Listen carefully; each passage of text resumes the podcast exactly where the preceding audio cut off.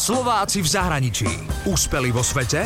Doma ich nepoznáme. Pri každej práci je veľmi dôležitá bezpečnosť. Aj pri reštaurovaní obrazov si treba chrániť napríklad tvár. Oči, nos, ale aj uši. Im, že tie výpary im zničili uši a to si vôbec nikto neuvedomuje. V minimálnom prípade si dajú na nos ako taký kryt, jak neviem, s prachom, keď pracujete, no ale to je akože skoro nič. A v prvom rade, keď sa vojde do ateliéru, hneď sa dajú rukavice na ruky. Po zrekonštruovaní stoviek obrazov mi to prezradila maliarka a reštaurátorka Viera D'Agostini, ktorú vám predstavujem ako ďalšiu úspešnú Slovenku v zahraničí.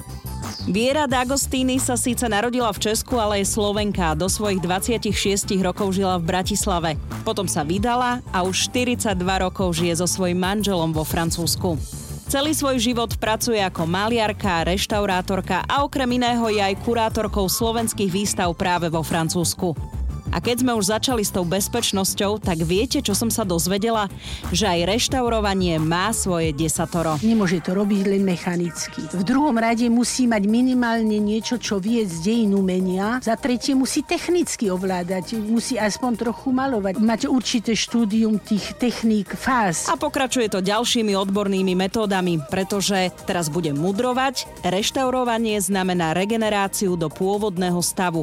A kým sa dostaneme do cieľa, treba dielo upevniť, niektoré dielo sa čistí, niektoré konzervuje a podobne ale úplne ma fascinoval príbeh o reštaurovaní obrazu, v ktorom bola diera. Bola to krížová cesta z katolického kostola a čo v nej chýba, no tak Pont Spíla tam chýba s tým e, človekom, ktorý mu akože umýva ruky. No a teraz ako ten Pont Spílat má vyzerať, tak som si naštudovala všetky v histórii diela. Musím si zistiť, v akom štýle je malovaný ten obraz. Musím si naštudovať všetky obrazy toho autora, aby som ovládala, ako robí ruky, oči, tváre, šaty, aké farby používať. Čiže toto štúdium je vždy dosť dlhé, niekedy aj mesiac, aj dva. Je to taká detektívka, pri ktorej sa už potom každý reštaurátor sám rozhodne, akú metódu zvolí. Napríklad Viera D'Agostini často používa ručnú holandskú metódu. V galeriách nevedeli o tejto metóde. Postupne sa dozvedali, že napríklad Rembrandta v holandskej galérii reštaurovali touto technikou. Takže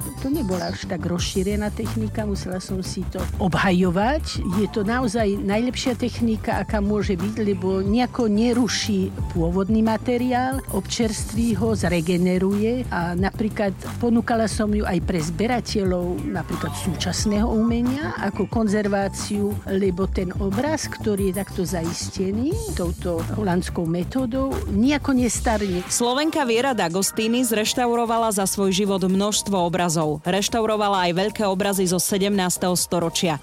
A viete vôbec, koľko také reštaurovanie obrazu stojí? Je tam viacero faktorov, od ktorých to závisí. Od techniky, od e, obdobia, v ktorom to bolo malované, od hodnoty, áno, či je to od starého otca alebo nejakého významného autora, teda podľa podpisu, ale to tiež ten podpis, totiž to môže byť falošný, čiže taký reštaurátor musí hneď si urobiť taký rozbor. No, čiže aj to stojí. Buď mi povie, ja mám na to 50 eur, čo môžete urobiť za 50 eur? No a platí, že dobrý reštaurátor musí vedieť aj maľovať. Úspeli vo svete? Doma ich nepoznáme. Slováci v zahraničí. Na Exprese a na www.express.sk.